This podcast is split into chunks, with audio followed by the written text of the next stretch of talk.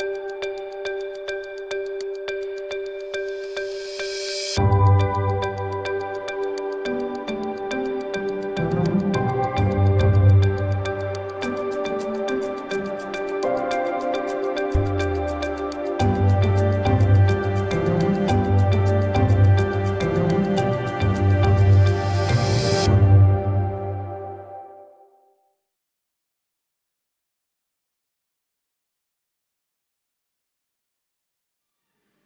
Dobré ráno. Dobré ráno vám všem, kteří jste vážili cestu tady do Magenta Experience Centra. Já doufám, že snídaně vám chutná. A dobré ráno vám všem, kteří se na nás díváte přímým přenosem. Vítám vás u další snídaně Brain and Breakfast. A Viděli jste znělku, zdravím do všech firem, knihoven, škol, kam vysíláme přímým přenosem. Taky zdravím všechny, kteří se pohybují nebo možná teďka někde levitují v našem virtuálním světě Moravskoslezského inovačního centra. A, takže i vás zdravím, ať už jste banán nebo jakýkoliv jiný avatar. A, dobré ráno.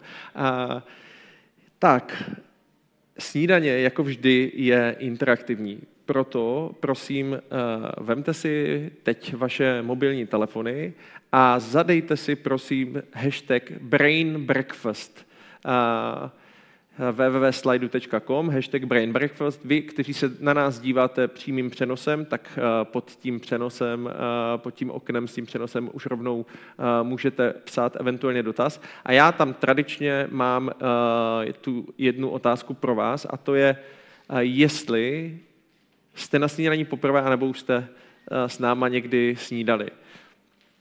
Tak ještě chvilku vám nechám, abyste si zadali www.slidu.com, Brain and Breakfast je ten hashtag.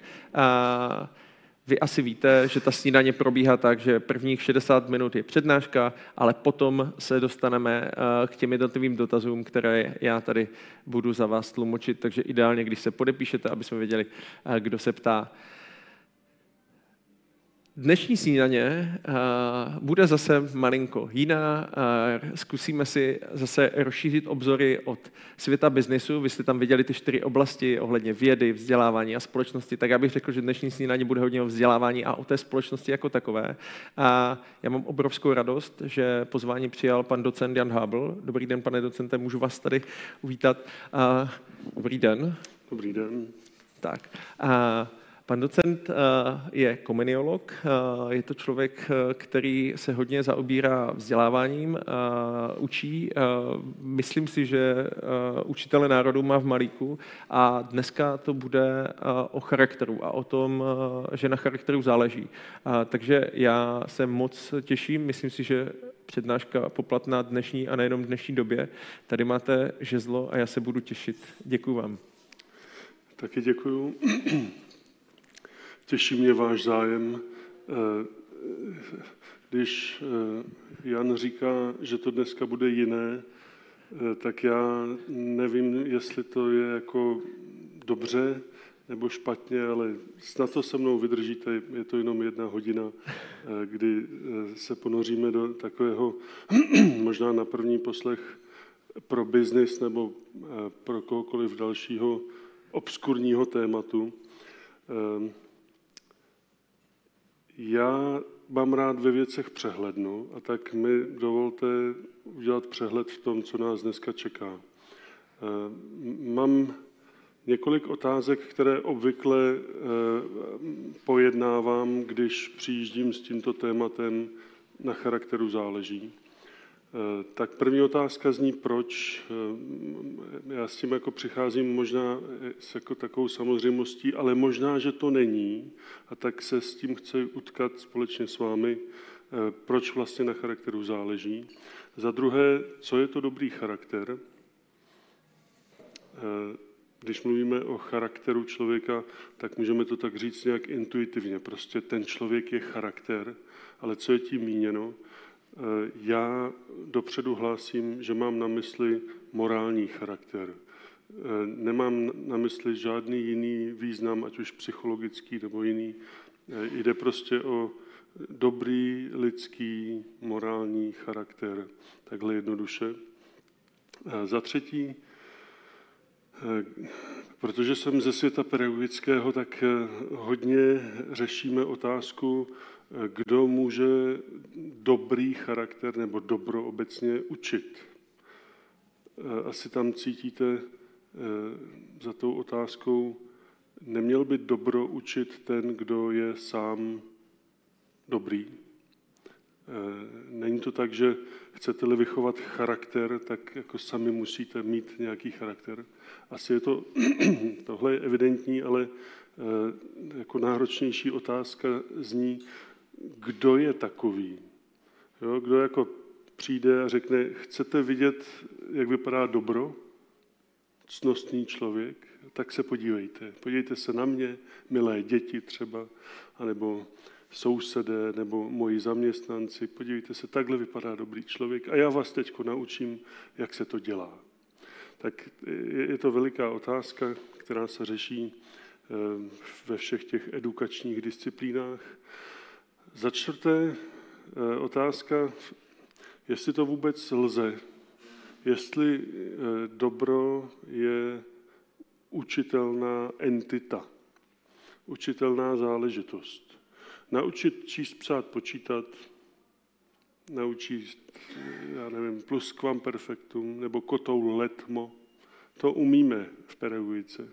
Každý didaktik vám vyloží krásně didaktickou řadu, jak se to dělá, krůček po krůčku, aby eh, téměř každý, ten největší neumětel, nakonec tu kozu přeskočil.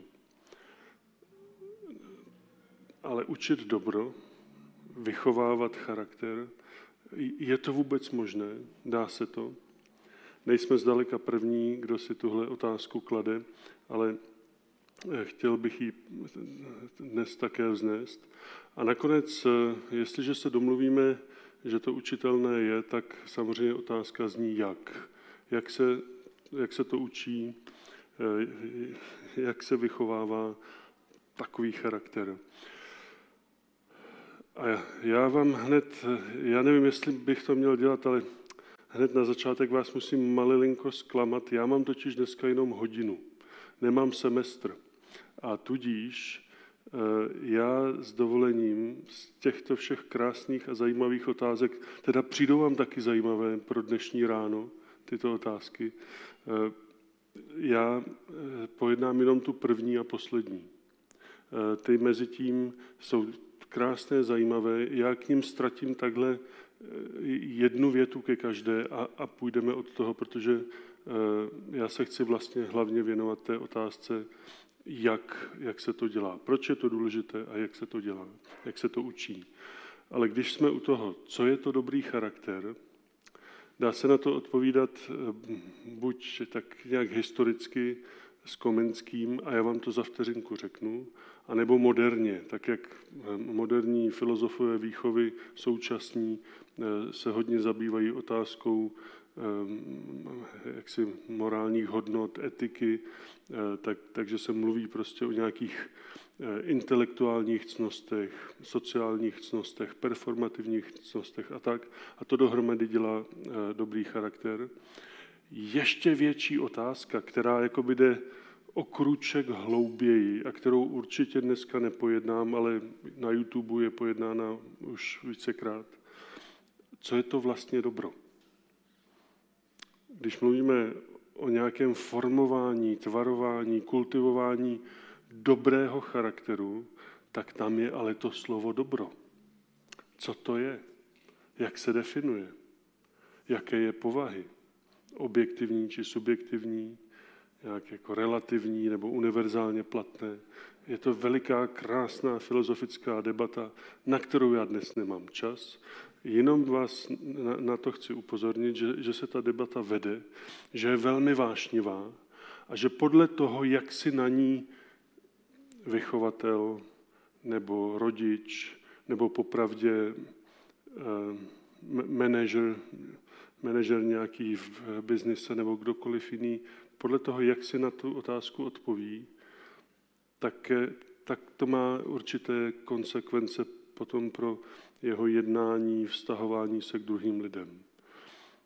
Já fakt do toho nemůžu jít, ale Jenom jedna věta ještě k povaze dobra. Zkuste domyslet, co to obnáší, když řeknete, já definuji dobro, jsem to já, subjekt, kdo definuje dobro? A nebo je tu nějaké dobro, které definuje mě i vás, prostě nás lidi. Jako kdo v tom vztahu já, člověk, dobro, je vlastně, když mluvíme o definici finitnější. Slyšíte to slovo? Finitum je omezení, konec. Kdo je konečnější, kdo je finitnější? Kdo v tom vztahu já, dobro, vlastně definuje koho? Tohle je debata, která se vede. Víc času na to nemám. Učit dobro by měl dobrý člověk a my víme, že s tím je trochu problém. Každý vlastně, jako člověk, každý člověk, který je při smyslech, musí připustit, že já, nejsem, já prostě nejsem dokonalý výkvětnosti. Nikdo nejsme dokonalý. Když kdysi za Sokratem přišel Menon a ptal se ho, je ctnost učitelná, je dobro učitelné, tak mu ten Sokrates řekl, no, kdo to bude učit? A hledali cnostného člověka v dějinách a nemohli na nikoho přijít, protože eh, Sokrates byl důsledný filozof a tak se ptá, eh, cnostný, dobrý, ne na 20% dobrý, nebo na 30% dobrý, nebo takhle dobrý, ale opravdu dobrý. Tak takového bychom přece chtěli vychovatele našich dětí. A kdo takový je? A Menon, vojevůdce, který by chtěl statečné vojáky, neví, on sám ví, že není, Sokrates taky ví, že není dokonalý, no tak jak to můžeme učit? A přitom to děláme. Intuitivně každý vychovatel, každý rodič jako ví, že by měl a také říká svým dětem, tohle nedělej, tohle dělej, tohle je dobré, tohle není, netahej za ty vlásky, eh, nestrkej ten šroubovák do té zásuvky a podobně jako věci. Některé jsou morální povahy, některé jsou vyloženě jako, že ty děti střežíte, aby se neublížili, ale my vlastně neustále během výchovy i svých vlastních dětí, i cizích. Říkáme to kouzelné slovíčko měl bys, neměl bys. A přitom já sám častokrát nedělám to, co očekávám od druhých. Prostě nejsem morálně dokonalý a přitom vychováváme. A tak je to taková veliká otázka, jak může nedokonalý, ne úplně zcela dobrý, všelak pochybný, chatrný člověk, jako jsem já, vlastně kohokoliv vychovávat. A přitom mám tu drzost, pořídil jsem si děti a vychovávám je. Tak jsem v takovém... Je, je to prostě otázka, která je, je, se kterou je potřeba se utkat tu otázku, zda lze učit dobro, úplně přeskakuji. Řeknu vám, že ano, věřím, že ano, že to možné je. Myslím si, že bude zřejmé eh, i z toho, co řeknu dál, proč je to zřejmé a eh, vrhnu se tedy rovnou na ty dvě otázky, co jsem ohlásil. Proč a jak. Tak za prvé, proč na charakteru záleží. Kdybych já měl víc času, tak teď zavedeme rozhovor protože mě, mě by strašně zajímalo, eh, co, co vy říkáte, eh, jak, jak to vidíte, jak vnímáte naší realitu. Eh, asi všichni víme velmi dobře, že realita nějaká je a nějaká by měla být. Respektive někdy neměla být. A dá se na tu realitu reagovat dvojím způsobem. Já vám asi oba ty způsoby předvedu na příkladech. Za chviličku vám rozsvítím, jak na tuhle otázku odpovídá můj hrdina životní Komenský. A to je, to je taková jako archaická, krásná, stará, dobrá odpověď. Ale, ale existuje i řekněme, současná, moderní, eh, která se nás týká každého úplně eh, bezprostředně. Nejprve ten Komenský, postaru. Komenský říká, ono to bylo někde v názvu, eh, tuším, někde na plagátu, Komenský říká tohle. Spona zlatá na pisku svině jest umění při člověku necnostném. Omlouvám se za ten jeho jazyk, ale on to takhle říká, já jenom cituji. Eh, slyšíte to? Něco tak nepatřičného, neadekvátního, nežádoucího a nedobrého, jako kdyby prase chodilo s naušnicí, je, když je člověk, on říká umění, tím má na mysli učený. Když je člověk učený, vzdělaný, chytrý, má znalosti, ale není cnostný, je nemravný nebo bez charakteru. A ještě jinde řekne Komenský tuto větu, člověk učený, ale nemravný je s břemenem země. A tam, že tam vidíte to vizualizované prasátko, to je kvůli, kvůli dětem. My jsme totiž v rámci výročního roku Komenského, který je letos 430. výročí od jeho narození, tak jsme některé e, citáty takhle ilustrovali pro děti. E, opět slyšíte tu větu, učený, ale nemravný, jest břemenem země. A ještě jinde Komenský řekne, a čím je vlastně člověk učenější, ale bez toho charakteru, tím je nebezpečnější. Tím je větším břemenem pro ostatní, pro zemi. Ne, neříkejte to nahlas, ale napadá vás někdo konkrétní?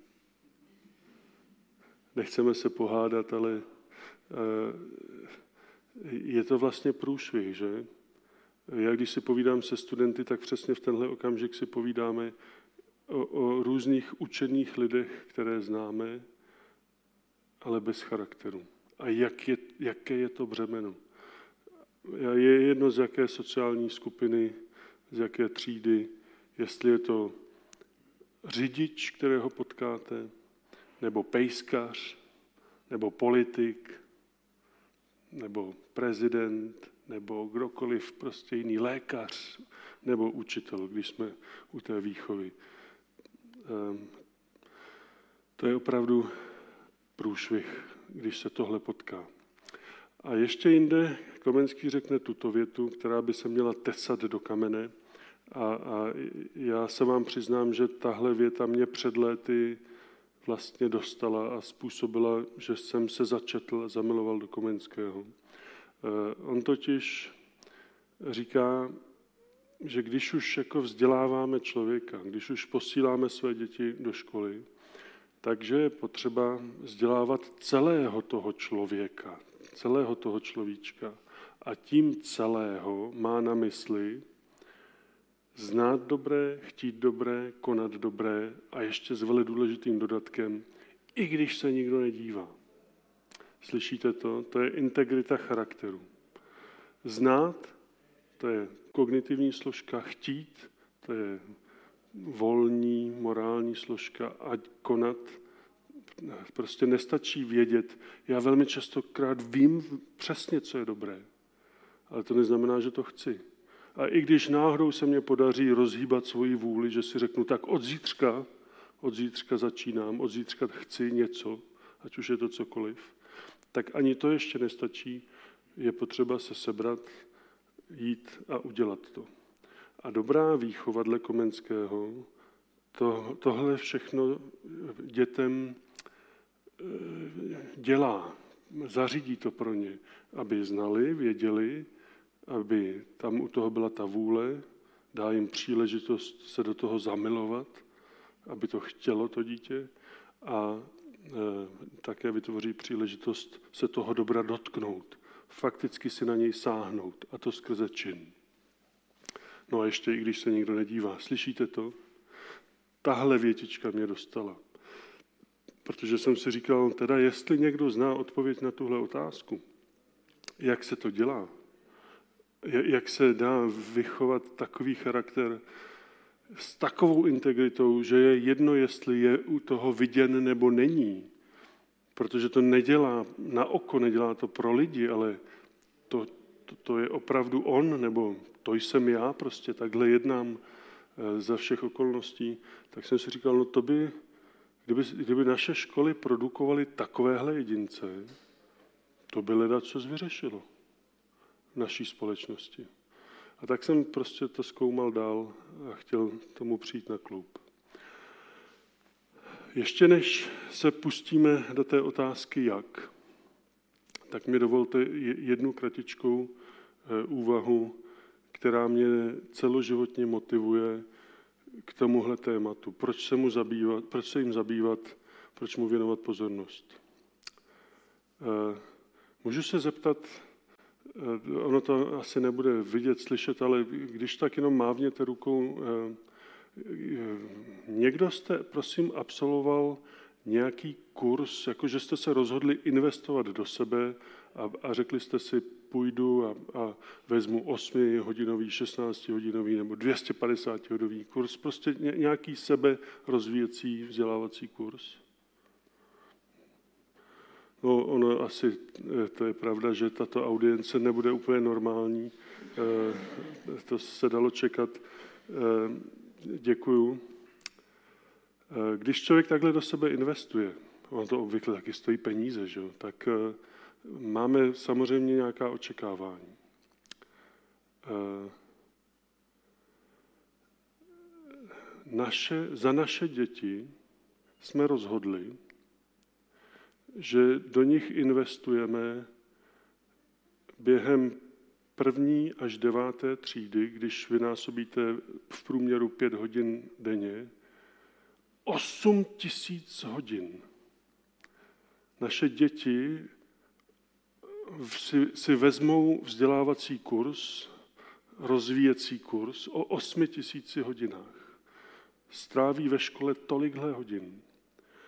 A moje otázka zní, jestli to, co tam dostanou, je to, co jednak ty děti potřebují, za prvé, jednak to, co my jako okolní svět, my společnost potřebujeme, a jednak jestli je to to, co jsme od školy, když vznikla jako prvně někdy dávno ve, ve starých kulturách, my české slovo škola máme odvozené od řeckého scholé, tak řekněme někde v téhle době, kdy to vznikalo, je to to, co od toho očekáváme.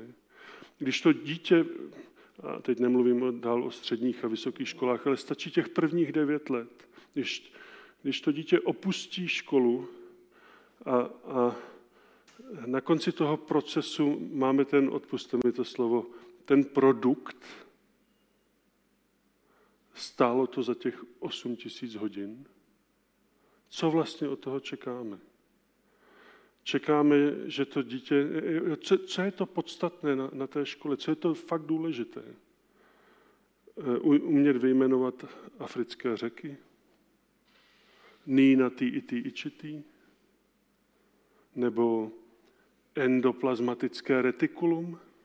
Jsem se učil se svojí barunkou, když eh, byl eh, lockdown, tak v šesté třídě se v přírodovědě, nebo jak se to jmenuje, eh, učili o buňce, co všechno je v buňce.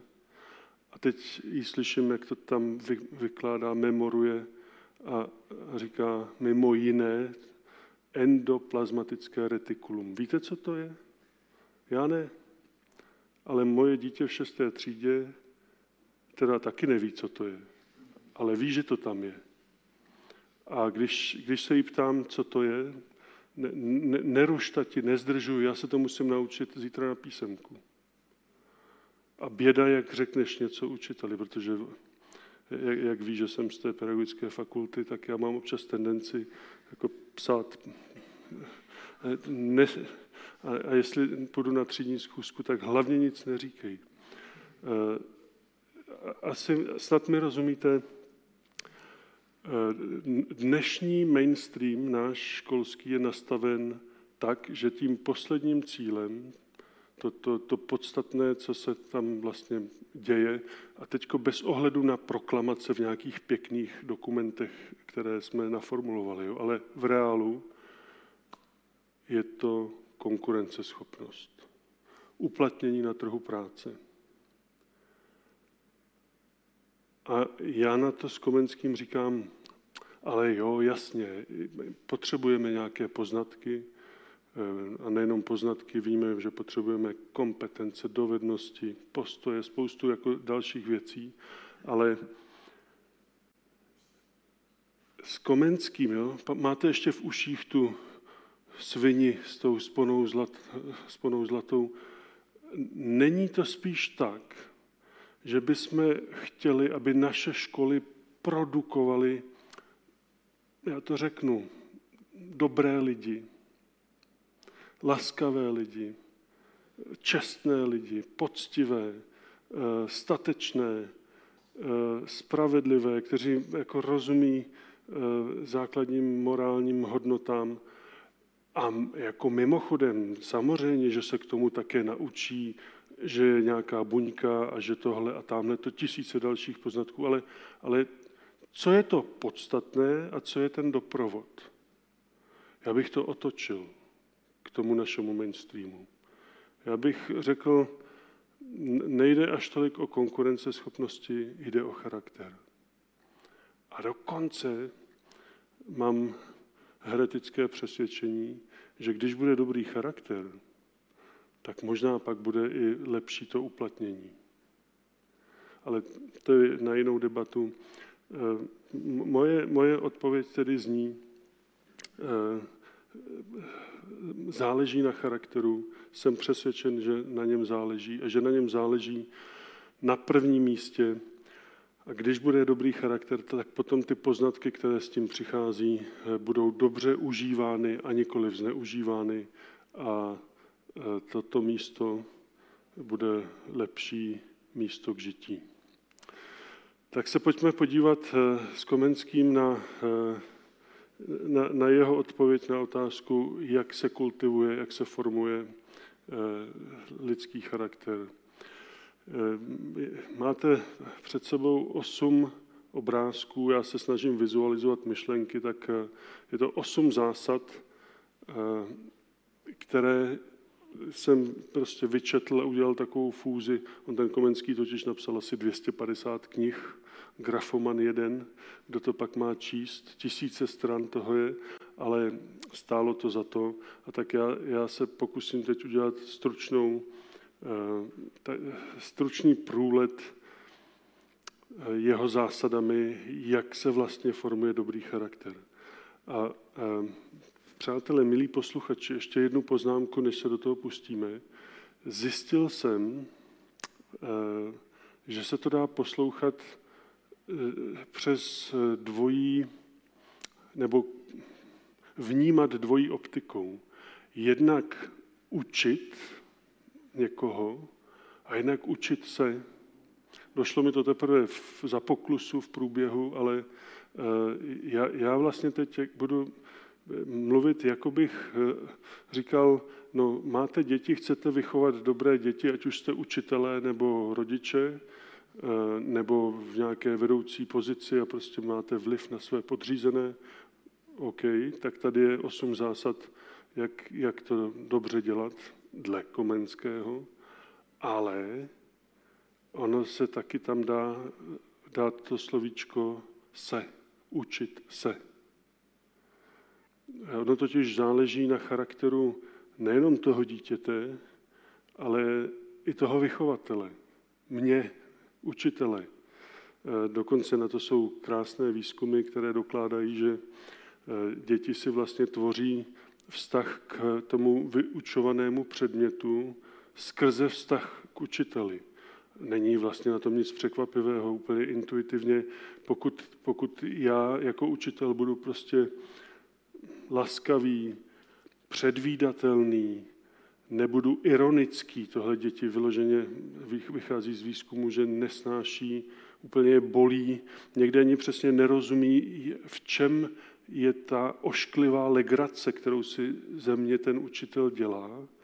ale vycítí to a to, to je někde jako na, hodně nahoře eh, v neoblíbenosti. Takže když je učitel laskavé povahy, je spravedlivý, předvídatelný, férový, nekřičí na nás, eh, tak dokonce i kdyby učil takový předmět, jako je chemie, nebo matika, nebo fyzika, omlouvám se, není tady někdo chemikář, i, i, i takovýhle předmět si to dítě potom zamiluje. Respektive na charakteru vašem záleží, když chcete mít vliv na charakter kohokoliv druhého. Není na tom jako nic překvapivého, ale chtěl jsem to říct nahlas. Tak, pojďme na to. První zásada zní autorita. Já to normálně dělám tak, že rozsvítím obrázek a nechám studenty odhadovat, co to je, ale na to teď nemáme čas. Autorita. Latinské slovo autoritas znamená moc. Chcete-li naučit dítě jakémukoliv dobru, chcete-li jak, jakýkoliv charakter, tak to není možné bez toho, aby se to dítě naučilo ctít autoritu. A ono to vlastně od narození miminka je úplně přirozené, protože to miminko, připomínám, že slovo autorita znamená moc. To miminko se rodí jako bezmocné. A narodí se do rukou někomu, kdo je v moci postavený, autoritám. Tatínek, maminka, později paní učitelka ve školce a, a tak dále. A tato autorita, vychovatel, má nějaké požadavky, má na to dítě nějaké nároky, eh, vyžaduje časem nějakou kázeň, eh, doslova stanovuje řád věcí, jak se věci mají, jak mají být, nemají být. Ovšem, že Komenský hodně v tomto kontextu mluví o lásce. Ta autorita má-li být funkční, tak je milující. Což skoro by nebylo asi potřeba říkat, kdyby svět byl normální, protože každá maminka, když vezme do ruky svoje miminko, tak ho miluje. Dokonce i tatínkové. Eh, a, a hladí ho, to je ta moc. Pohladit ho, políbit ho, přebalit ho, pečovat o něj. To je ohromná moc. Tam se někde upevňuje identita toho dítěte, protože ta autorita mu říká, hele, stojíš mi za povšimnutí, stojíš mi za péči. A pozvolna, jak, jak to roste, a, a to, to miminko bezmocné se pozvolna zmocňuje, jo, umocňuje, nabývá ta moc, tak já jakožto autorita mu najednou nastaví mantinel a řeknu, tady ne, tady je to nebezpečné nesčahej, ne, tam to pálí, nebo t- prstíček tady do té dírky nestrkej a spoustu jako mám nároků. A to nejsou špatné nároky. To, to, ten, autorita je prostě na místě. Já to možná zbytečně obhajuju, protože už přemýšlím o tom, jak všelijak se dá autorita zničit, skazit, pokřivit. A je to pravda. Ale než se budeme zabývat pokřivenou verzí autority, tak je potřeba říct, že autorita sama o sobě je vlastně krásná, nenahraditelná, důležitá věc v životě člověka od prvního okamžiku, kdy se narodí. Komenský eh, autoritu krásně vyjádřil eh, v tomto obrázku. To je první obrázek eh, z jeho knihy Orbis Pictus, svět v obrazech. Eh, vidíte tam učitele, jakožto autoritu, vidíte tam žáčka, ale vidíte tam Komenského doslova morální filozofii, on to pojednává jako explicitně, takže já to teď můžu eh, interpretovat stručně. Tou poslední autoritou není ten učitel. Vidíte tam to slunce nad tím učitelem a ty paprsky, které prochází tím učitelem. Ten, pod tímhle obrázkem je eh, nápis Pojď sem, dítě, naučím tě moudrým býti. Nebo dobrým, to je u Komenského velmi blízko u sebe. Eh, ten, ten Komenský vlastně tímhle obrázkem říká, milé dítě, to dobro, které já ti chci předat, to není moje dobro, nebo tvoje dobro, nebo dobro nějaké lobistické skupiny nebo nějaké jiné zájmové. To je jako to slunce, které je společné nám všem. A moje autorita spočívá v tom, že já sám jsem podřízen této autoritě, toho dobra samotného. Já teď nechci znít příliš záhadně a filozoficky, ale říká vám něco jméno Zdeněk Matěječek, vynikající to český psycholog a pedagog. On řekl takovou větu, v očích dítěte stojíš za to, podle toho, za čím stojíš. Je to srozumitelné? Podle toho, za čím stojím, za to stojím. V pedagogice otázka autority je jako veliká věda, jo? kde se vlastně bere, v čem spočívá formální, neformální, instituční, taková, maková, ale jeden zásadní princip eh, platí a pojmenoval ho už Komenský. Jestliže na mě jako vychovateli, nebo šéfovi ve firmě, nebo e, tatínkovi, mamince v rodině, jestli na mě bude zřejmé, že já sám ctím autoritu, která mě přesahuje, jo, nějaké, nějaké to dobro, které teda definuje mě, což se pozná ve třídě tak, že chodím včas, že ne, nedělám nespravedlivé, rychlé soudy, jo, že ctím prostě nějaké to dobro o sobě. Když je to na mě patrné, světe div se, já sám mám taky autoritu. Když na mě bude zřejmé, že já nikoho a nic nectím, neuznávám, ani já nebudu mít autoritu. Jak jsem řekl, eh, dá se to pokazit. Já, já to vlastně budu říkat eh, na konci každé té zásady. Řeknu tu zásadu a pak řeknu, a teď pozor, dá se to opravdu pokazit. Eh, můžete to pokazit dvojím způsobem. Za prvé intenzitou a za druhé neadekvátností věku. Takže například té autority může být moc nebo málo, to je ta intenzita. Když je toho moc, tak tomu říkáme autoritářství. Když je toho málo, tak jak se tomu říká, nějaká rozmazaná, nejasná nevýchova, kde dítě neví pořádně, co si se sebou počít, nerozumí žádným požadavkům, žádným nárokům. Popravdě na něj nejsou možná eh, vynakládány žádné nároky. Ale když dítě nemá nárok, který zdolat, nemá překážku, kterou zdolat, tak obvykle nějak neroste. A to i morálně. Takže to je za prvé intenzita, buď je toho moc nebo málo. A za druhé neadekvátnost věku. Když svému dítěti, kterému jsou dva nebo tři roky, řeknete, takhle to bude. Jo? Písek do očí té holčičce na pískovišti fakt házet nebudeš. Tečka. Nevyjednává se o tom. Tak vlastně stanovujete nějaký morální rámec, morální zákonitost.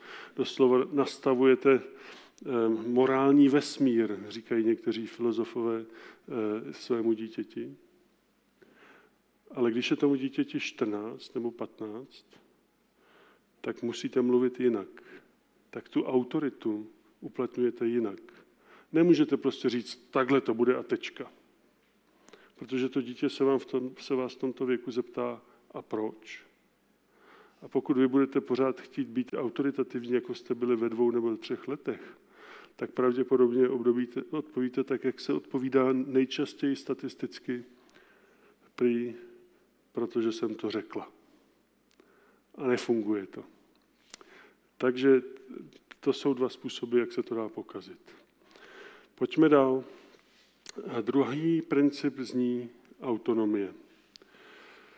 Autorita a autonomie se navzájem nevylučují.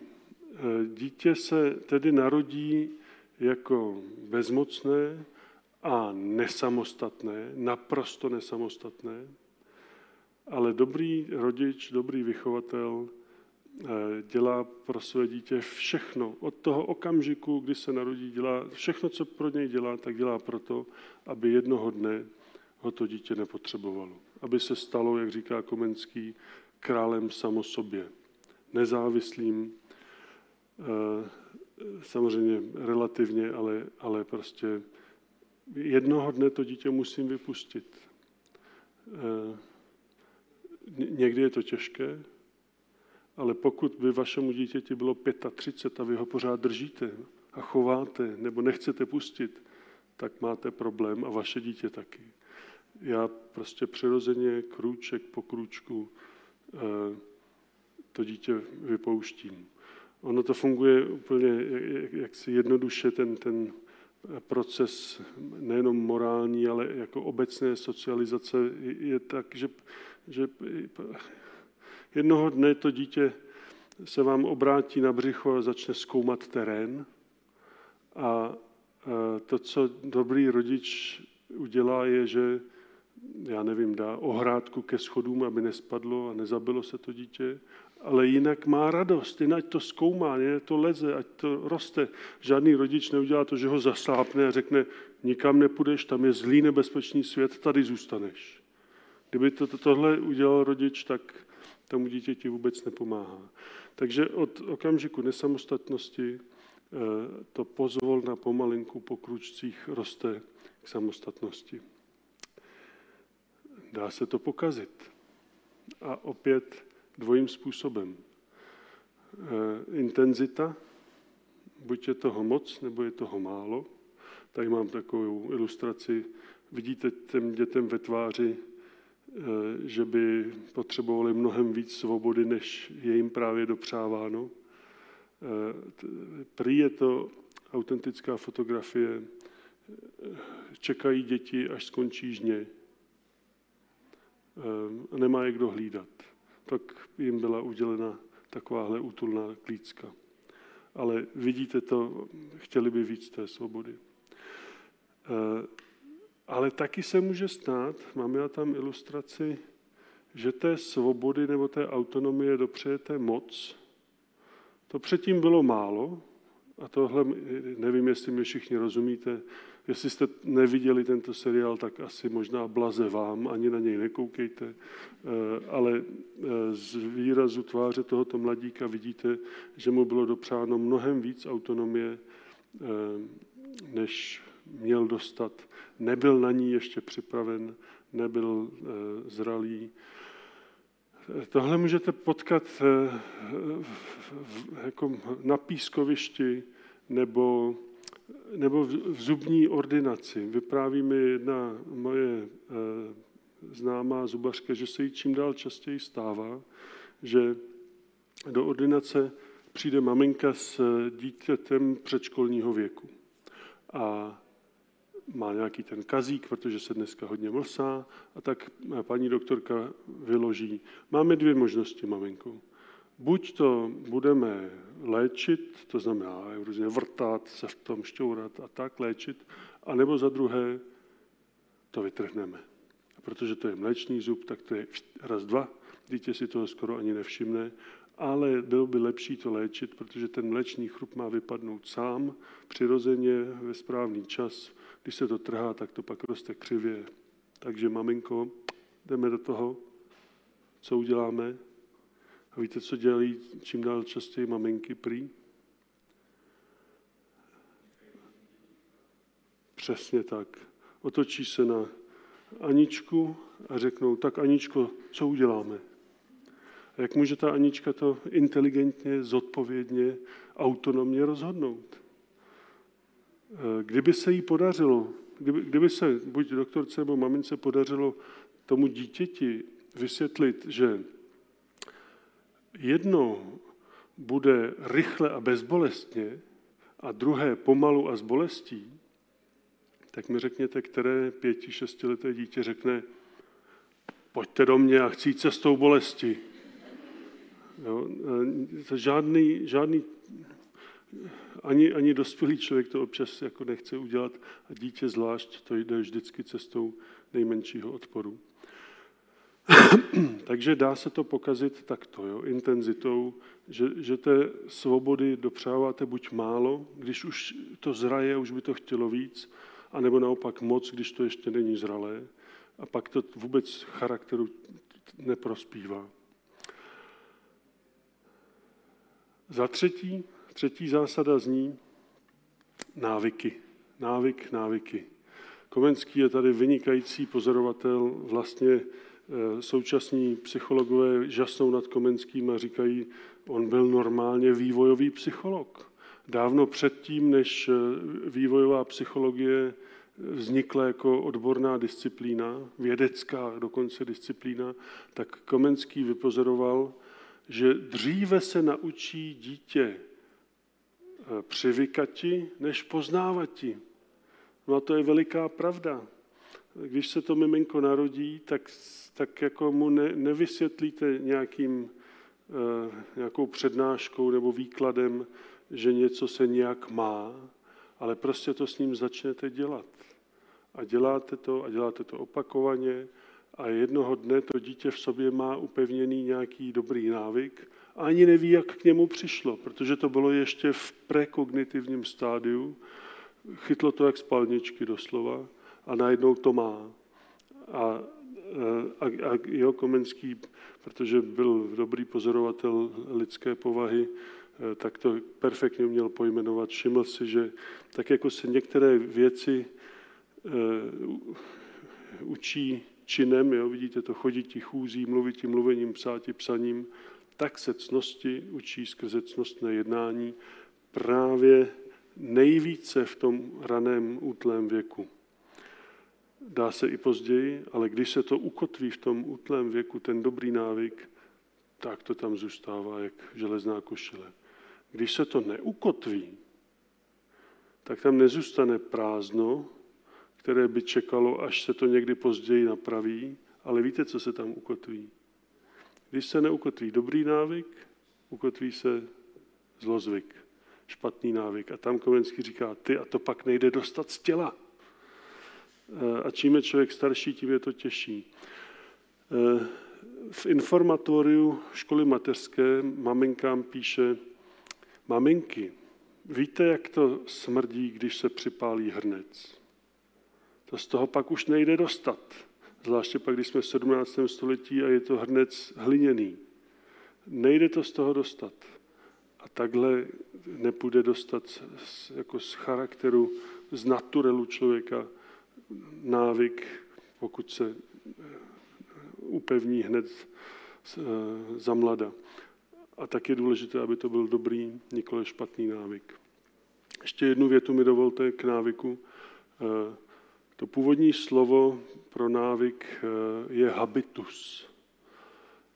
Habitus, slyšíte to? Habitát. Ono to znamená návyk, zvyk, ale také to znamená obydlí. A to je strašně zajímavý, strašně zajímavá etymologie toho slova. Totiž pokaždé, když se dotknete nějakého dobra, to se dělá skrze čin. Můžete o dobru slyšet, můžete ho vidět, jak ho někdo dělá, to všechno je fajn, ale když se ho sami dotknete, že ho uděláte, tak to dobro se normálně v člověku zabydluje. Obydlí. Habitus, návyk je obydlí. Skrze dobrý čin se dobro zabydluje v charakteru člověka. Některé věci se vlastně nedají zabydlet ani jinak, než právě tak, že to děláte. Ale pozor, opět pozor na závěr, říká Komenský, platí to stejně i o zlu. Pokaždé, když se dotknete nějakého zla, tak se také má potvorat tendenci zabydlovat. Čtvrtá zásada zní informace. Prostě informace. E, jasně, já se něco naučím, e, takže mě to naučí autorita a já s tím autoritu, já se něco naučím skrze jako vlastní poznávání, to autonomní rozvíjení a, a ošahávání si světa. Já se něco na, naučím skrze návyky, ale vlastně ohromnou cenu, ohromně vzácné je, když mě někdo jako to řekne. Verbum, logos, slova, dobrá, pravdivá slova, instrukce, dopřeje mi někdo poznání, abych já sám nemusel eh, nabourat a, a ověřovat tisíckrát již poznané, eh, tak taková dobrá informace má prostě cenu zlata. Uvažte, kdyby, kdyby dítě nebylo informováno, tak je dezinformováno. Nebo je úplným ignorantem. Informace je nesmírně vzácná věc. Eh, mimochodem, Komenský říká, s tímhle začněte. On ví naprosto přesně ve výchově, kdy se s tím má začít. Říká, když se rozoumek probudí. Což může být různě u různých jedinců, ale jakmile se probudí rozum, tak se najednou dítě začne ptát, proč. A proč je toto dobro dobré? Proč se na mě eh, dělá toto dobro nárok? Proč tento imperativ? Proč mám být na mobile jenom dvě hodiny denně? Proč musím být doma do jedenácti? Prostě proč? A v ten okamžik, kdy se ten rozumek probudí, tak dítě chce rozumět a rodič, dobrý rodič, vychovatel, tomu jde naproti a dává eh, rozumnou odpověď, aby člověk rozuměl, proč dělá to, co dělá a proč se tak dělat má. A prosím, nenechte si ujít ještě tu, tu instrukci pověděními jemnými. Tyhle věci se neřvou na člověka. Tyhle věci se říkají pověděními jemnými. Když je pohoda v poklidné atmosféře, eh, kterou, na kterou je možná potřeba někdy počkat nebo ji vytvořit. A hlavně to neříkat v afektu, protože v afektu pak řveme takový ty věty, jako protože jsem to řekla, nebo i horší věci. Eh, to, to, to načasování je tady hodně důležité. Dovolte mě dát tady, už mám jenom 11 minut, ale snad to stihnem, ehm, jednu ilustraci, která snad objasní všechno. Eh, já, já mám taky syna, totiž eh, tady ho mám dokonce na obrázku. Eh, dneska už teda je větší než já, Tohle je jenom ukázka toho, jak to nedělat jo, s těmi instrukcemi, ale když, byl, když mu bylo asi rok a půl, eh, tak jsme jednoho dne vyrazili společně na pískoviště. Jsem dostal za úkol obstarat odpoledne a tak jsem spočinul na lavičce, syna jsem nechal na pískovišti, že si chvilku odpočinu. A nějaká holčička tam vyráběla bábovičku se všemi rituály, když ji dodělala a odhalila, tak nastala pro mě jako mladého začínajícího eh, rodiče, pedagoga a komeniologa, takřka jako posvátná chvilka, posvátný pedagogický okamžik. Můj syn kouká na tu bábovku, pak kouká na mě a takhle pozdvihne nožičku a pořád kouká na mě, co já na to což je fakt jako, chápete, jo? A já mám asi dvě až tři vteřiny odhaduji na rozhodnutí, co udělám. A on se mě táže. Smí se to? Je to to morálně přijatelné? Jo? Já, já jsem se teď tady ocitl v tomto vesmíru a ptám se tě jako autority morální, nevím, jak to dítě vytušilo, intuitivně vidíte, funguje to, tak se ptá, Eh, je někde psáno prostě a jí nerošlápneš bábovičky bližnímu svému, nebo něco takového prostě. Ptám se na mantinely, na hranice, eh, na, na, na to, jak tento svět morálně funguje, co se tu smí a co se nesmí, dělá, nedělá, takže můžu?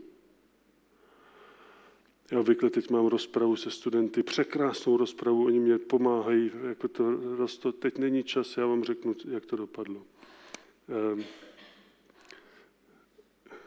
Já mu nemůžu, když je mu rok a půl, začít něco vysvětlovat nebo vykládat nebo kázat do duše.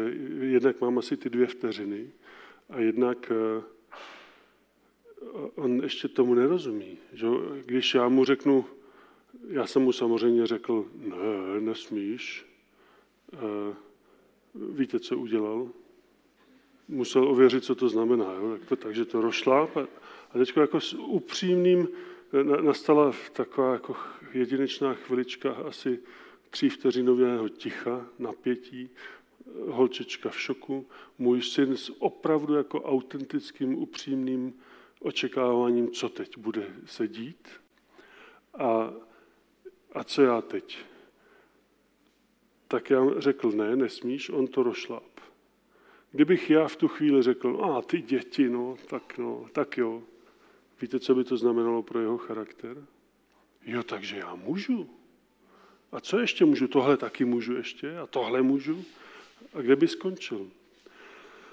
E, takže on to ověřil, teda rošláp to a teď se ptá, co bude. Stojí tam a kouká, a, a co bude. E, chápete, já v, téhle, v, tom, v tomhle okamžiku, když mu řeknu nesmíš, on mi nezareaguje, dokaž to. Vysvětli mi to. Dej mi argument pro to, to tvrzení, proč se toto smí a nesmí. Eh, jsme v kognitivním stádiu, kdy já mu eh, nevykládám, nekážu, já jednám s ním. Takže dal jsem mu, pravda, nějakou instrukci, jasnou, ráznou, autoritativní. Eh, já vám řeknu, jak to dopadlo. Jo. Já s ohledem zvlášť na maminku na vedlejší lavičce jsem ho vychvátil z toho pískoviště, vysek jsem novou bábovičku a utíkali jsme pryč.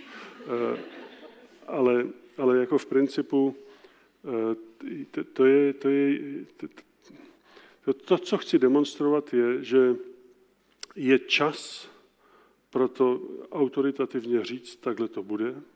Jindy je čas pro to s tím dítětem rozmlouvat a dopřávat mu eh, slova a informace, když později povyroste a začne být schopno zeptat se tu otázku proč.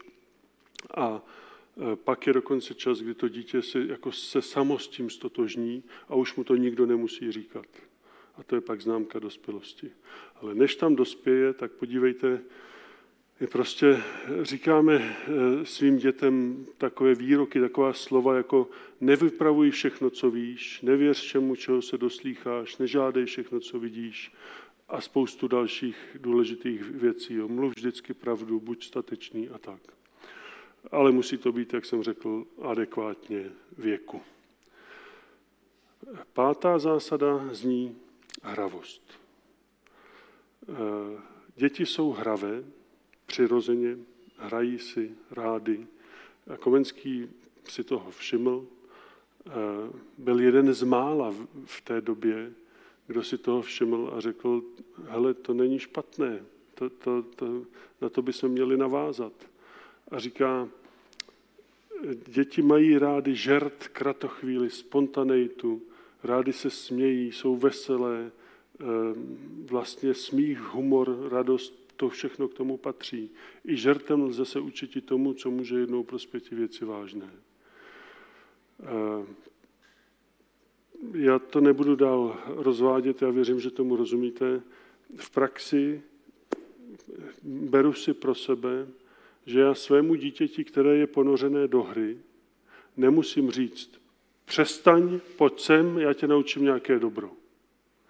Ale já, můžu, já, já dokonce musím, já bych měl vstoupit do té hry, já bych měl vytvářet eh, všechno, co dělám, samozřejmě adekvátně věku, tak aby to bylo hravé.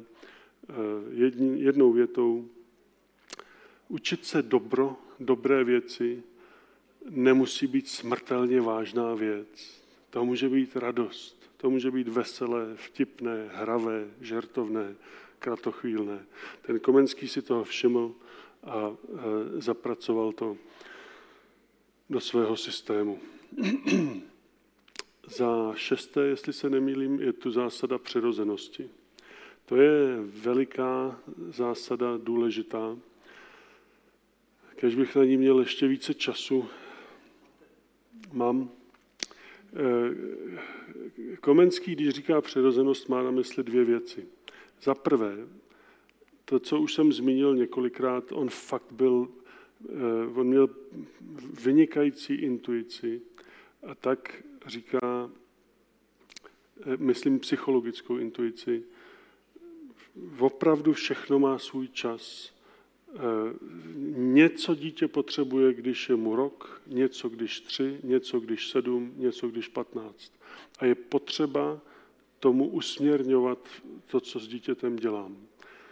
Eh, to, to co by v 15 letech byla indoktrinace a, a neadekvátní totalitní výchova, když bych prostě říkal, takhle to bude a nediskutujeme a tečka, tak to je ve dvou, ve třech letech jako úplně eh, přirozené, normální, tak, tak to má být, že prostě eh, rodič, autorita to nastavuje. Takže zaprvé on má na mysli tento aspekt, jo, přirozeně, tedy vývojově přirozeně. Ale za druhé, když říká přirozeně, tak tím má na mysli nenásilně. A tato nenásilnost je velikým tématem v jeho celém díle. On byl takzvaný irenik, jako z principu odpůrce násilí, Eh, při řešení mezilidských vztahů, konfliktů, i jako na mezinárodní eh, půdě psal dopisy králům a, a, a učencům. On, on totiž, eh, snad mi budete rozumět, je to člověk 17. století, nikoli 20. nebo 21. Tam nejde o nějakou emancipaci nebo dětská nebo lidská práva, jo, že, že by jako prostě říkal, nebejte děti, protože Eh, jo, se, a, tak, jak toto argumentujeme my dnes. On, on na to jde úplně jinak a já teda, jestli ten čas mám, tak eh, to nepřeskočím a řeknu vám to, protože ono to má svoji krásu. A, a dokonce se mi zdá, že v dnešním světě, takovém rozválčeném, je to hodně důležitá věc. Komenský na to jde filozoficky antropologicky. On říká, že všechny věci v tomto světě mají svoji přirozenost, nebo určení, nebo telos z řečtiny. To je ta, ta věc, na kterou koukáte, je vyrobena, stvořena přesně k nějakému konkrétnímu účelu. E, tak vidíte, tohle je evidentně katapult na rozmnožování, tohle je evidentně párátko a určení toho párátka je párání, Tohle je tuška, také je jasné, k čemu je určena otvírák, brýle a tak dále. Když, teď to je důležité, když s těmi věcmi budete zacházet v souladu s jejich přirozeností, to je k čemu byly vyrobeny, určeny, je to harmonie. Je to, jak to má být. Ale když budete s těmi věcmi zacházet proti jejich přirozenosti, budete jim činit násilí. Tak například budete chtít otevřít brýlemi lahváče. Šlo by to? Asi ano, jednou, dvakrát. Ale pokud bych to těm brýlím dělal často a pravidelně, tak jim činím násilí, protože je fakt, že nebyly vyrobeny k tomuto účelu. To byl úplně jiný nástroj vyroben. A teď to důležité. A stejně tak se to má dle Komenského s lidskou přirozeností. I ta je nějaká, má konkrétní určení a musí se s ní nějak zacházet, aby to nebylo násilné. A teď je hodně důležitá otázka, co, co, jaká je tedy ta lidská přirozenost. Tomu já věnuju jednu z těch otázek, které jsme přeskočili. Takže teď, když vám tam rozsvítím obrázek, tak je to něco, co už eh, normálně máme promyšleno. Já to teď řeknu v jedné větě. Komenský vnímá lidskou přirozenost jako neuvěřitelně dobrou, krásnou, vznešenou, důstojnou, hodnotnou, s ohromným potenciálem už od miminka, který když se dobře rozvine a když je dobře užíván, tak jsme skoro andělům podobní, říká. A umíme vytvořit skoro ráj na zemi. Podívejte se, jak jsme inteligentní, chytří, co všechno jsme vymysleli, vyrobili, co krásy umíme udělat, jak jsme tvořiví, na měsíci jsme byli, jaké dobré věci uvařit umíme, nádhera. Ale Komenský pokračuje a říká, jenže my ten náš vynikající potenciál, pro Komenského až božský, jo, imago Dei, člověk jako bytost s posláním zrcadlit svým charakterem největší možné myslitelné dobro, tedy Boha, my tenhle potenciál umíme zkazit, zneužít a to jsme potom démonům podobní. Jedním slovem, dle Komenského lidská přirozenost je záchrany hodná. Záchrany potřebná, potřebujeme, ta lidskost tam je, ale může se skazit a aby se neskazila, tak ten vychovatel, učitel s tím může a musí něco udělat, aby ji zachránil. Slyšíte to? Vychovatel je takový jako záchranář lidskosti. Učitel je takový malý spasitel lidskosti. A když chcete někoho spasit, zachránit, tak jistě chápete, to nemůžete dělat násilím. Ono to tak nějak platí jako ve všech předmětech, co se ve škole učí. Nemůže přijít ten matematik a říct, pojďte sem, já vás naučím matematiku, to budete koukat. Vy budete milovat, ať se vám to líbí nebo ne. Já vás dokopu do matematického království nebeského. Spasím vás pro matematiku. Nefunguje to. Teprve to nefunguje v otázce dobra. Nemůžete nikoho dokopat k dobru, přinutit k dobru, spasit násilím. Někdo by to měl říct Vladimíru Putinovi. Není možné nikoho spasit násilím. To jenom tak mimochodem. A my to dobře víme. Eh, tyhle princezny pohádkové obvykle bývají takový ten archetyp eh, lidskosti, která není docela v pořádku, ale není úplně ztracena, jak říká Komenský, potřebuje zachránit. Jo, ta princezna, znáte všechny ty pohádky, ona vždycky má nějaký problém. Buď ten problém je zvenku, drak zahumný, co ji chce sežrat, nebo vevnitř, šíleně pyšná, šíleně smutná, sto let spící nebo se zlatým cejchem na čele, vždycky má prostě nějaký problém. A přijde spasitel, objeví se na scéně, miluje ji neznámo proč, ale tak to se spasiteli bývá. A má ji zachránit, tak ji zachrání asi tak nějak, jako vidíte v této ilustraci. On ji jakoby přemůže tou láskou, získá si její srdce. Kdyby na to šel násilím, jako tenhle spasitel, tak to nefunguje. A tohle něco, tak, tak nějak, já se, snad mi odpustíte moje jako dě, dětinské pohádkové ilustrace, ale oni ty pohádky jsou vlastně jako didaktika. Že? My to píšeme pro děti jako, jako morální po, po naučení. Eh, tohle říká Komenský. Eh, chcete-li dobro, není možné ho způsobit násilím. A dostáváme k se závěru. Kdyby se objevil, kdyby se našel na světě člověk, který by uměl vyladit všechny tyto zásady, které teď máme před očima.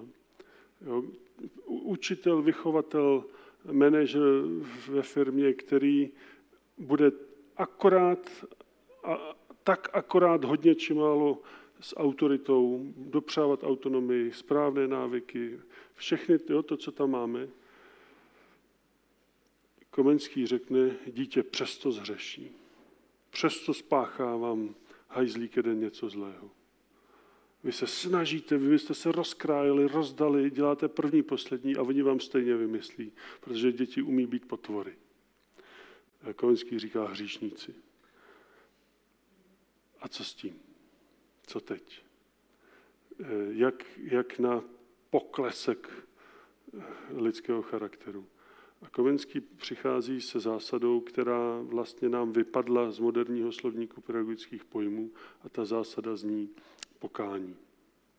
Tedy eh, postavit se ke, ke, k vině, je-li skutečná, postavit se k ní statečně, přiznat, chybil jsem a toho, koho se to týká, proti komu jsem se provinil, poprosit za odpuštění. Eh, nevykecávat se z toho, nesvádět vinu na někoho jiného, nevylhat se, nerelativizovat, ale prostě přiznat to, chybil jsem. Eh, já mám, eh, já připouštím, že slovo pokání je trošičku jako archaický pojem. Hledám už roky ekvivalent moderní a úplně ho nemůžu najít. Sebereflexe není úplně to tež. Tam je ten moment, totiž původně to slovo eh, v řečtině znamená metanoja, jako změna srdce, změna mysli, změna postoje, totiž změna charakteru. A, a to, eh, to nevím, čím nahradit pokání, ale ilustruju ho aspoň tady skrze Ivana.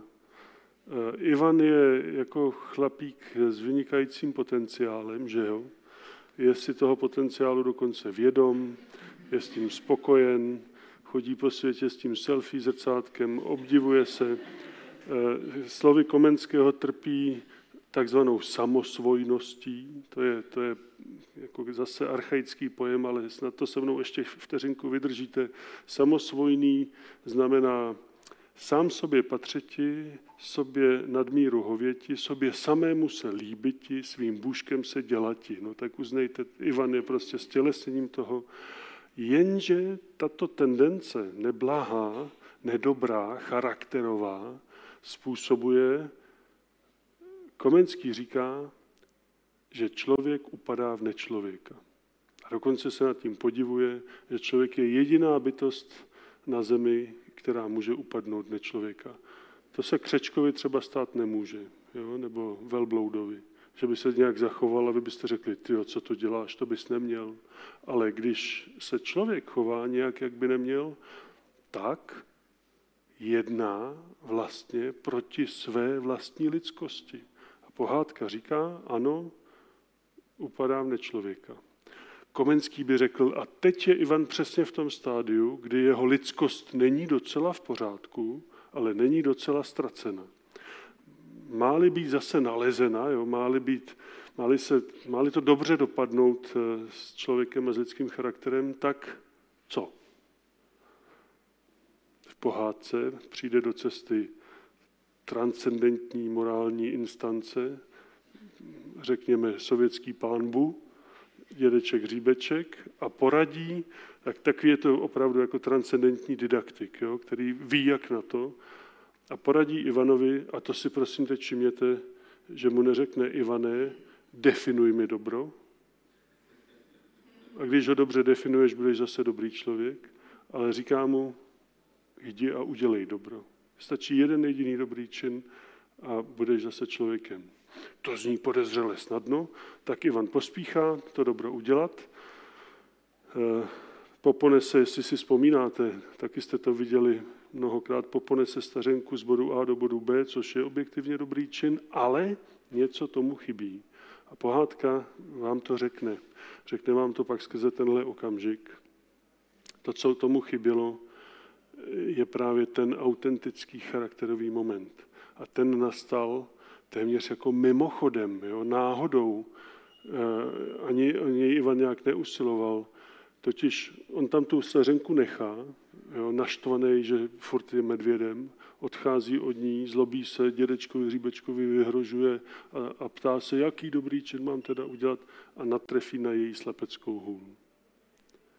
Vezme ji do ruky a řekne, No jo, ale bez té ona nemůže být, to ji musím donést. Takhle malinko stačí. On na, na vteřinu totiž zapomněl na sebe, přestal řešit sebe kvůli nějaké stařence a tohle Komenský popisuje větou, jo, ten, ten takový ten důležitý moment jo, toho, té proměny mysli nebo charakteru, on to popisuje větou, kdo by chtěl sám sebe získat, ten sebe ztrácí. Ale kdo by dokázal sám sebe ztratit, ten teprve sám sebe nalézá. Já vím, že to není exaktní definice pokání, ale ten náznak tam je. Jo. Chcete-li, aby vaše dítě se kamkoliv pohnulo charakterově, nebo aby se rozvíjelo, tak se prostě musí naučit postavit se ke, ke, svém, ke svým charakterovým vadám nebo konkrétním proviněním statečně a přiznat je a poprosit za odpuštění. Pokud to tam zůstane ne, nevypořádáno, nevyřešeno, neodpuštěno, tak to ten charakter prostě kazí. A tak Komenský říká, že se každého večera člověk má ptáti svého svědomí, která se mu dařilo. A když je tam něco, co se nepodařilo, tak prostě říct odpust. Teprve pak může přijít happy end, teprve pak je charakter vhodný k manželství. A nakonec poslední věc, jak se to učí. Jak se takové pokání učí. Jakože přijdete, když to dítě něco udělá, tak řeknete, kaj se, tak tomu může rozumět, co to znamená. A Komenský říká, já se omlouvám za mírně kontroverzní ilustraci, snad nikoho neurazí, učí se to vzorem. Popravdě vzor je jako zásada úplně fundamentální ve výchově, což je jasné, ale já to teď nasadím na kontext toho pokání, protože tohle je, přátelé, teď nesmírně osvobozující eh, zásada v tom kontextu, kdo může vlastně učit dobro. Vidíte, ten vzor není úplně vzorný. To je moje pointa. Dobře, v každé příručce se dočtu, že mám být příkladem, že mám být vzorem. No ale co když nejsem? Co když i já selžu? A to víte, že selhávám. A když, když něco eh, nezvládnu, tak děti mají čidlo na moje selhání. A okamžitě to ví a taky mi to řeknou. Ale právě to je ten klíčový okamžik. V okamžiku, kdy já jsem teda nedokonalý, kdy já nějak se proviním, selžu, to, co udělám, je naprosto zásadní pro to vzdělávání charakteru. Protože pokud já tomu dítěti předvedu vykecávání, vyvinování, svádění, zametání pod koberec, relativizování, tak tomu dítěti říkám, vidíš to? Tak to dělej, až ty něco spácháš. Ale pokud já předvedu opravdovou lítost s pokorou, ale je to strašně těžký. Jo. To je asi to nejtěžší, to je nejtěžší zásada vůbec. Jo. Umět eh, to, jako přiznat, netutlat, to se nemusí nutně dělat slovy, to se někdy dělá postojem, obětím, nonverbálně, ale pozná se to. A když to uděláte, tak tomu dítěti doslova předvádíte vzorem, jak se to dělá. Takhle se to dělá, eh, když člověk něco, když se mu něco nepovede, prostě něco pohnojí, spáchá. A protože jsou děti jako opičata, všechno, co vidí, napodobují, ať to dobré nebo to špatné, říká Komenský. Opět si všímá geniálně psychologicky z hlediska vývojového, že se dříve děti učí napodobovati než poznávati. A tak prostě je dobré s nimi být a ten dobrý charakter nebo špatný charakter jim vlastně předvádět. Vidíte, napodobují dobré i špatné. A když člověk selže, tak to prostě přiznat a ne, netutlat. A já teda uzavírám. Ještě jednou, eh, slyšte to prosím těmi dvěma perspektivami. Na jednu stranu, ano, učit své dítě, ale na druhou stranu učit se. Tohle, co, co Komenský říká, eh, tak vlastně opravdu já si to můžu položit takhle. Když tady ve vzduchu vysí ten slogan na charakteru záleží, tak ano, jasně, na charakteru mého dítěte záleží, proto já ho chci podle nějakých dobrých zásad eh, dobře vychovávat. Záleží mi na charakteru mého doktora, nebo mého prezidenta, nebo mého souseda, nebo mého manžela, manželky, ale taky je možné si to přivlastnit, to všechno, co Komenský říká. Eh, co kdybych já byl takovýmhle charakterem? Nebyl bych dobrý manžel? Nebylo by dobré, abych já byl takovým charakterem. No a, a já se vám přiznám, že takhle, takhle já se k tomu stavím. Není pro mě komenský akademické téma, ale jak s ním dlouhodobě žiju, tak eh, se vlastně od něj učím a, a všechno to, co kážu druhým, tak si právě říkám, no a co já s tím? Jak, jak mně se to daří nebo nedaří. A tak e, dělám, co můžu. Eh, jak pro charakter svých dětí, tak svůj vlastní a to tež přeju i vám. Děkuji za pozornost.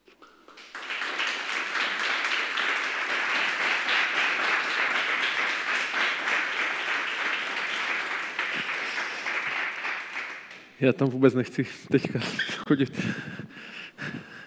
Vy jste... Tak.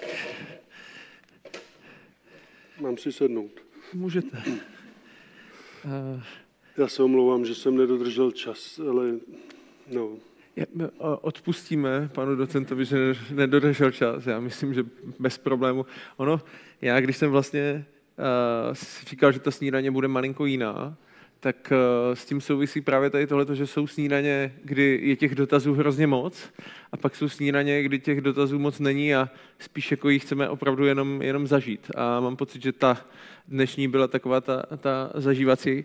A já ještě předtím, než položím jeden dotaz, který jsem si připravil, věděl jsem, že tam pár jich je, tak uh, kdybyste se možná chtěli dozvědět víc, a tak eh, tady je taková eh, publikace právě od Jana Hábla, eh, na charakteru záleží a, zkuste vyříct, proč je napsaná ze dvou.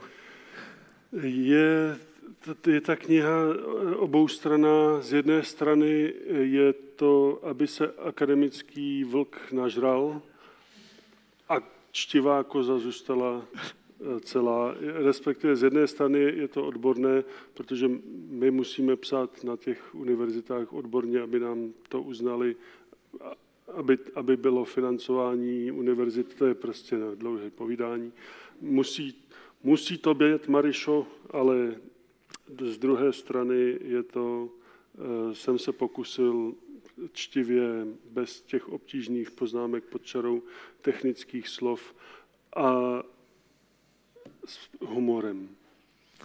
Takže eh, tady je kniha. Eh, já, když jsem vlastně si tu dnešní snídaní připravoval a nějak jsem nastudovával to téma, tak eh, mě tam zarazila ještě jako jedna věc.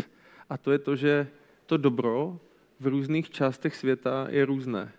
Že tam je vlastně různý kontext. My jsme měli minulou snídaní tady nigerijského krále a tam pojetí dobra je úplně jiné, než, než je u nás. A tím, že se vlastně ta země tak nějak stává jako globální, tak existuje vlastně nějaké univerzální dobro? To by mě zajímalo, jak bylo jiné to dobro v Nigerii? No, eh, že jsou tam vlastně věci, které nepřijdou těm lidem špatné a nám už ano. Mm-hmm. Míněno, míněno tady tímhletím. Mm-hmm, mm-hmm. Jo. Uh, a kolik máme času na to? Eh, jo, tohle je veliká a krásná otázka, která se v etice řeší na, na příč celou planetou eh, a už dlouho. Už eh, že Aristoteles říká, že jsou různé druhy dober. Některá dobra se dají domluvit, dohodnout, jo, jakože bude dobré, aby jedna kráva byla za tři kozy. A tak to prostě my tady v Řecku máme takhle a říkáme, že je to takhle dobré, spravedlivé, ale v Perzii to může být jinak. Tam můžou mít za jednu krávu deset kos. A když se tak domluvili, že to je ta cena, tak to bude spravedlivé, dobré. Eh, ale pak říká, jsou některé věci, které platí Perzii i v Řecku. A říká jako příklad, oheň vás spálí stejně v Perzii i v Řecku, když strčíte ruku do ohně. A tím dává najevo, že jsou některé věci, které opravdu podléhají jako lo- lokálním, regionálním, kulturním eh, a dobovým eh, podmínkám ale pak jsou některé věci, které jsou univerzálně nedotknutelné a pokud se jich dotknete, tak se dotýkáte lidskosti. Jako dotknete ve smyslu, že, že to vezmete. Vezmete to člověku a pokud to vezmete, tak, tak mu upíráte to člověčenství. Děje se pak něco nelidského. Lidskému tvoru se může dít něco nelidského. To je jako popravdě taková, takové filozofické mystérium, jak je to vůbec možné. A my si to obvykle nějak zvlášť ne, neuvědomujeme, až dokud právě někdo na něco takového esenciálního nebo fundamentálního vám sáhne a sebere vám to. Příklad, že jo, za všechny. Někdo vás jenom malilinko, takhle malilinko omezí na svobodě. To je jedna z těch věcí, které říkáme, že patří k lidskosti. Žít svobodně. A někdo vám řekne, ne, ne, ty by si chtěl na Maltu, ale skončíš na Baltu. Slovy klasika. Vidím, že je tady jenom málo cimrmanologů, tak to necháme plavat. Prostě jo, některé věci, vypadá to, jsou opravdu univerzálně platné. Některá dobra e, jsou pro, pro všechny, kdo si říkají lidé. Já si myslím, že budeme mít čas se o tom víc pobavit do hloubky. Možná ještě zkusím jeden ten dotaz. My jsme se hodně bavili o dětech, ale ti dospělí praktické typy, jak učit dobro dospělé spolupracovníky ve firmách, já jsem tak nějak čekal, že tohle to zazní. No, popravdě těch osm zásad, zkuste je aplikovat v té firmě.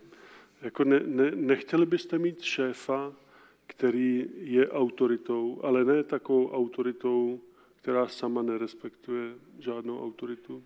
Nechtěli byste mít šéfa, který vám věří a dopřeje vám autonomii. Nechtěli byste mít, budu skákat z, jednoho, z jedné zásady na druhou, žertovného, kratochvílného, vtipného, radostného eh, šéfa, anebo šéfa, který když se splete nebo chybuje, tak to umí přiznat.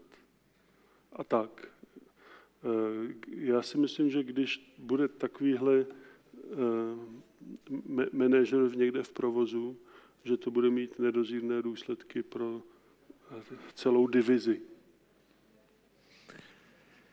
Já souhlasím. Já přemýšlím, už asi uh, nebudeme otevírat žádné další téma. Uh, já vám moc děkuju. Vám moc děkuju, že jste si udělal čas. Díky moc ještě jednou. Bylo to krásné. Myslím, že všichni si to přebereme, ještě možná i s našimi partnery, partnerkami, spolupracovníky. Já bych vás chtěl všechny poprosit, co máte mobilní telefony, kdybyste nám dali vědět, jak se vám právě ta dnešní snídaně líbila a krom toho, že tam dáte nějaké ty hvězdičky, tak by nás zajímalo to slůvko, které si vlastně odnášíte z téhleté snídaně. Bylo by to moc hezký. Tak se zkuste prosím zamyslet a dejte tomu pár chvil. A zároveň bych chtěl tak trošku nabádat, pokud máte ještě chvilku času, a nebo si ho naplánujete do budoucna, zkuste si takhle sednout v nějaké širší skupině a popovídat si o tom, co vám tady tahle ta snídaně řekla, jestli jsou tam třeba nějaké momenty, které si odnášíte, mám pocit, že to sdílení je něco, co hodně pomáhá v tom, aby si člověk odnesl i třeba něco navíc. My tohle to uděláme taky. A 29.11 v 18 hodin my jsme se schválně rozhodli, že to uděláme takové večerní povídání u vína, kdy jsem pozval i pár lidí, kterých si hodně, hodně vážím. A myslím si, že budeme mít moc hezkou diskuzi právě na tady tohleto téma, ať už je to Tomáš Mikolov, Honza Školník, Mark Šama nebo Tomáš Ruda. Bude se to točit kolem vzdělávání, charakteru, podnikání, umělé inteligenci, nových technologií a jak to s tím všechno souvisí. Dali jsme si na to dvě hodiny, a to znamená, bude ta diskuze opravdu, si myslím, ne do hloubky, protože to bychom se mohli takhle bavit opravdu dlouho, ale otevřete si třeba lhé vína a přijdete se k nám, bude to, bude to moc, moc prýma. A, no a, a chtěl bych, a, abyste samozřejmě sledovali Red Button Edu i dál, abyste nám zůstali věrní a, pozývám na další snídaní Brain and Breakfast, která se bude konat před Vánoci, 15.12. A nám přijde na zdraví popřát Tomáš Šebek a jeho téma bude minister zdraví. Takže vám přeju, ať se máte fajn, 15.12. se uvidíme uh, u další Brain and Breakfast, kde si přiťukneme zase tradičně do nového roku. A ještě jednou, pane docente, moc díky za váš čas a vaše slova. Vám taky díky, mějte se hezky, nashledanou a ahoj.